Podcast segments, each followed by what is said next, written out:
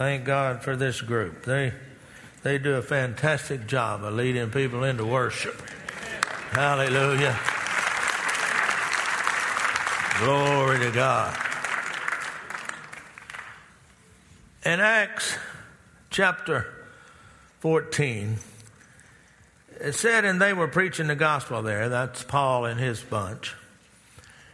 And in Lystra, a certain man without strength in his feet was sitting, a cripple from his mother's womb who had never walked. This man heard Paul speaking. Paul, observing him intently, seeing that he had faith to be healed, said with a loud voice, Stand up straight on your feet. And he leaped and walked. Now, uh, you know, it says here that he had been, had, didn't have strength in his feet from the time he was born. One translation said, a man who was born lame. Another translation said there was a man sitting that could not use his feet and had never walked. He had been a cripple from birth. Now, here we see an individual in a very distressful condition. He probably had, he had never been able to run and play like other kids had. He probably had never been able to do the things that an adult does. He was doomed in his world day after day. He sat there limited in his mobility with no hope of ever getting any better. But sometimes when you read some of these stories from the Word of God, such as this one, some people might think, oh, that was just a sovereign act of God. Well, I think we need to look at this a little closer it says the man heard Paul speaking. And then Paul observed him, seeing that he had faith to be healed. Where did his faith to be healed come from? So faith cometh by hearing, and hearing by the word he heard the word that Paul preached. Now, I want you to notice, and this man heard Paul speaking, and Paul observed that he had faith to be healed. Now, I want you to notice something here. He heard Paul speak. Now, he, and Paul says he had faith to be healed, but he's still crippled. Come on. Then Paul told him to stand on his feet. And he immediately leaped up and began to run and walk.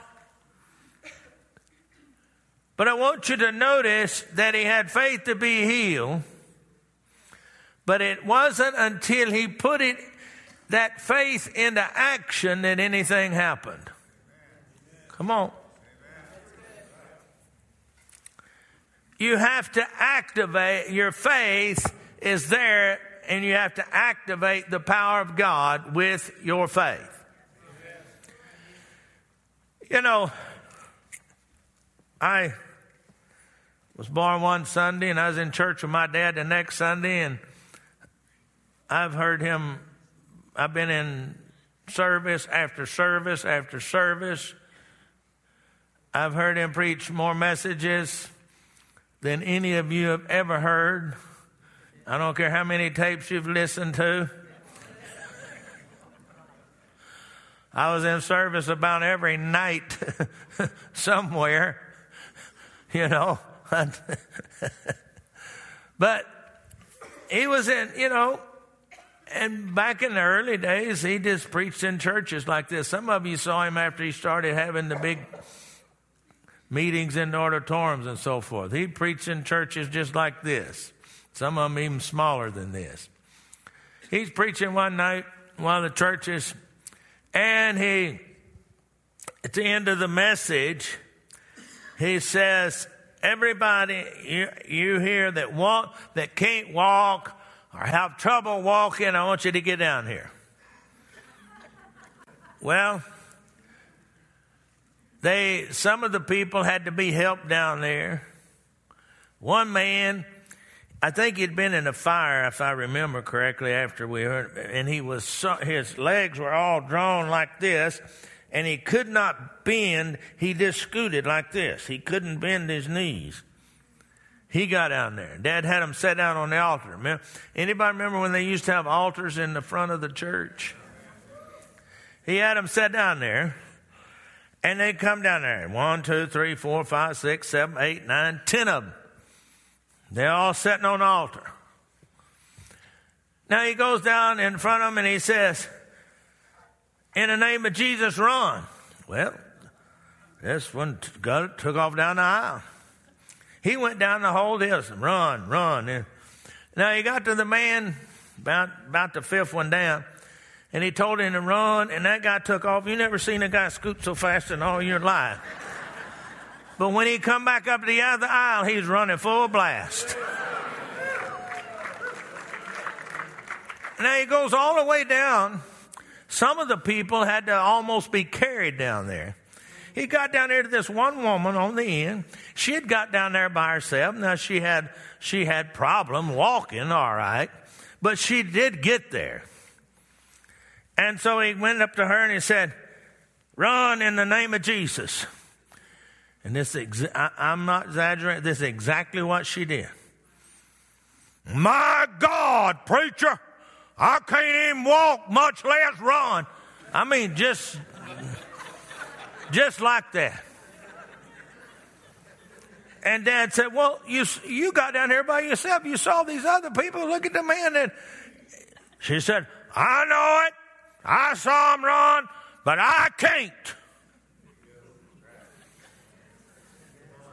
Guess what? She left the way she came. All nine, of them were delivered. But I want you to notice that it wasn't until they moved that something happened. Some of them they couldn't. Some of them started down the aisle like this. Boy, when they finished, they going full blast.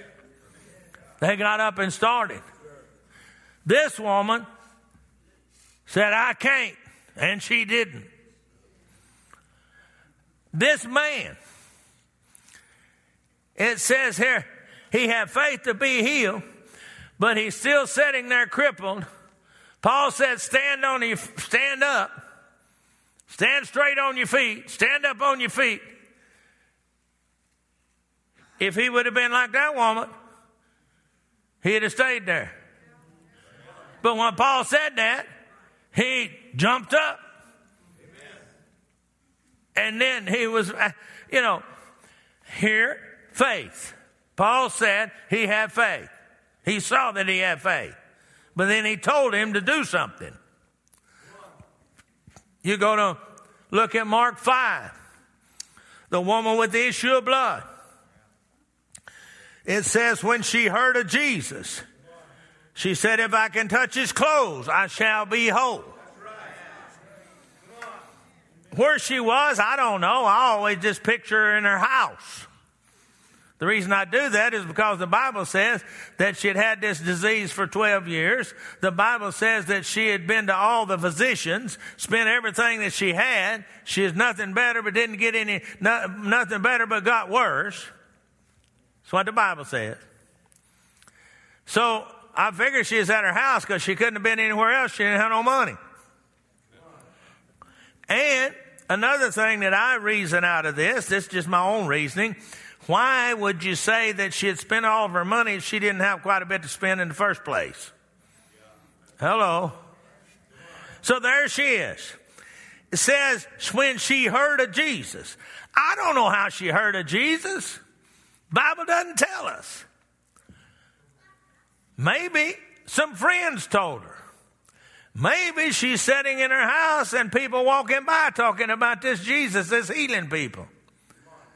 She had to hear What Peter was preaching down in Acts, in Acts 10:38 down at Cornelius' house when he said, "How God anointed Jesus Nazareth with the Holy Ghost and power went about doing good and healing all that were oppressed of the devil."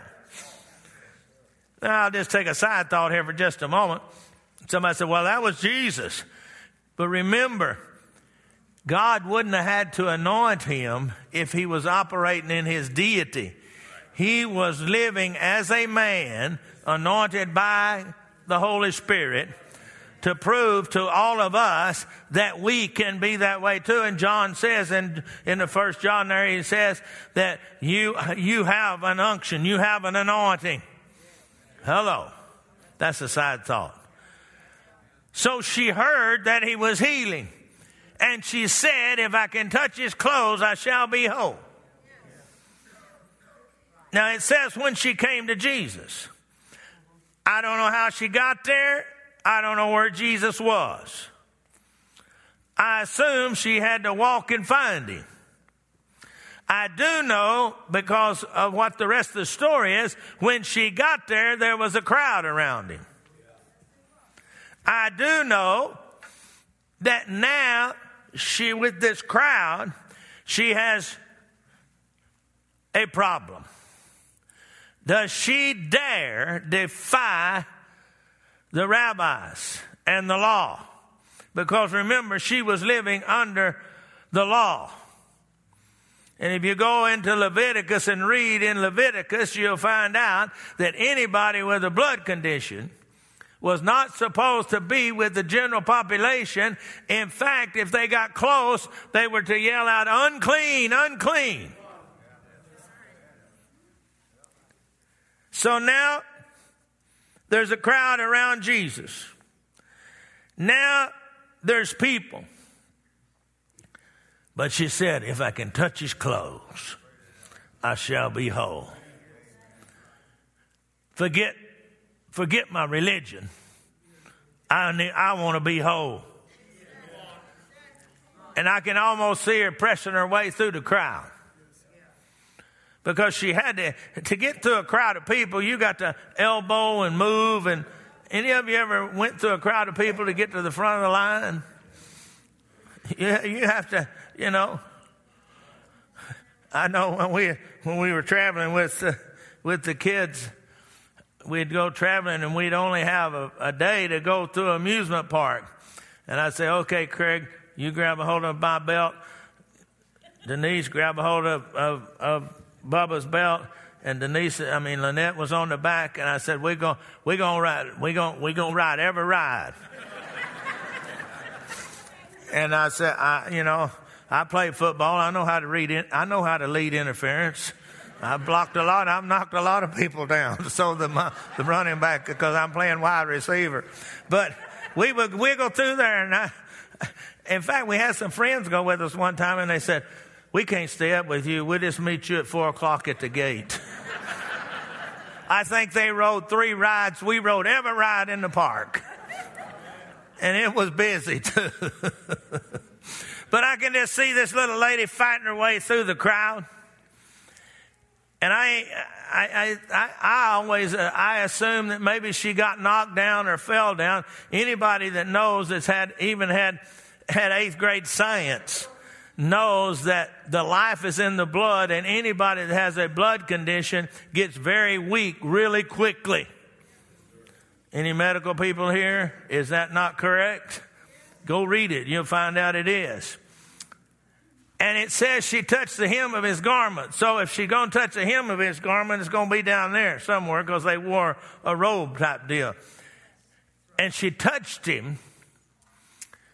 And Jesus said, Who touched me? And his disciples said, What are you talking about? Look at this crowd. And you said, Who touched me? He said, But this touch brought power out of me. Now the lady came and told him the story that I just said. And he said to her, Lady, your faith has made you whole. I thought he said power went out. It did. But he didn't say the power made her whole. He said it was her faith that made her whole. You go to Luke 5 and you find that the house was full and four men. I always say four. It just says men. I always say four. I don't know why I do. I just do. They brought a man on a stretcher. They couldn't get in the house.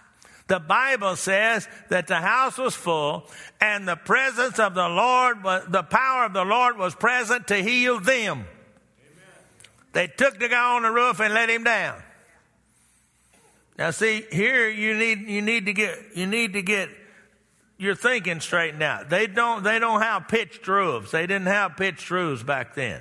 They had flat roofs and they were either made out of a, out of tile or they were made with mud and straw that had been put together and then mud over the top of that, making a hard surface. Here, they probably, it says tile in one place. These tiles, you could lift them out. If you remember, that they used the top of the house for sleeping sometimes or just going up there. If you remember, Peter was on the housetop praying when he saw the vision to go down to Cornelius' house and preach, right? So they let him down. And it says, when Jesus saw their faith, their faith, the guys that brought him and the man on the stretcher, then he told him to get up and walk. Now, but it said the power of the Lord was present to heal them, but none of them got healed. Only him got healed. And I want you to notice that he didn't say anything about power. He said, Your faith. When he saw their faith, the lady with the issue of blood, he said, Your faith. Paul perceived that the man had faith and told him to stand up. He didn't say anything about power. So there is something that we need to get a hold of with faith and healing. I call it faith the activator. If you've ever taken any science classes where you had to do experiments and you do stuff, you mix some chemicals together and nothing happens until you take another chemical that they call an activator. Anybody had chemistry class? When you put that in there, it changes everything. Am I right? And if you got the right ingredients, it can cause an explosion. You don't want to do that, okay? You don't want to do that. Now, I'm going to go back here this keyboard back here, it's it's got all kinds of lights on it. Here, these lights are on. That light's on, that light's on, that light's on, that light's on, that's on. This is on over here. This screen is all lit up.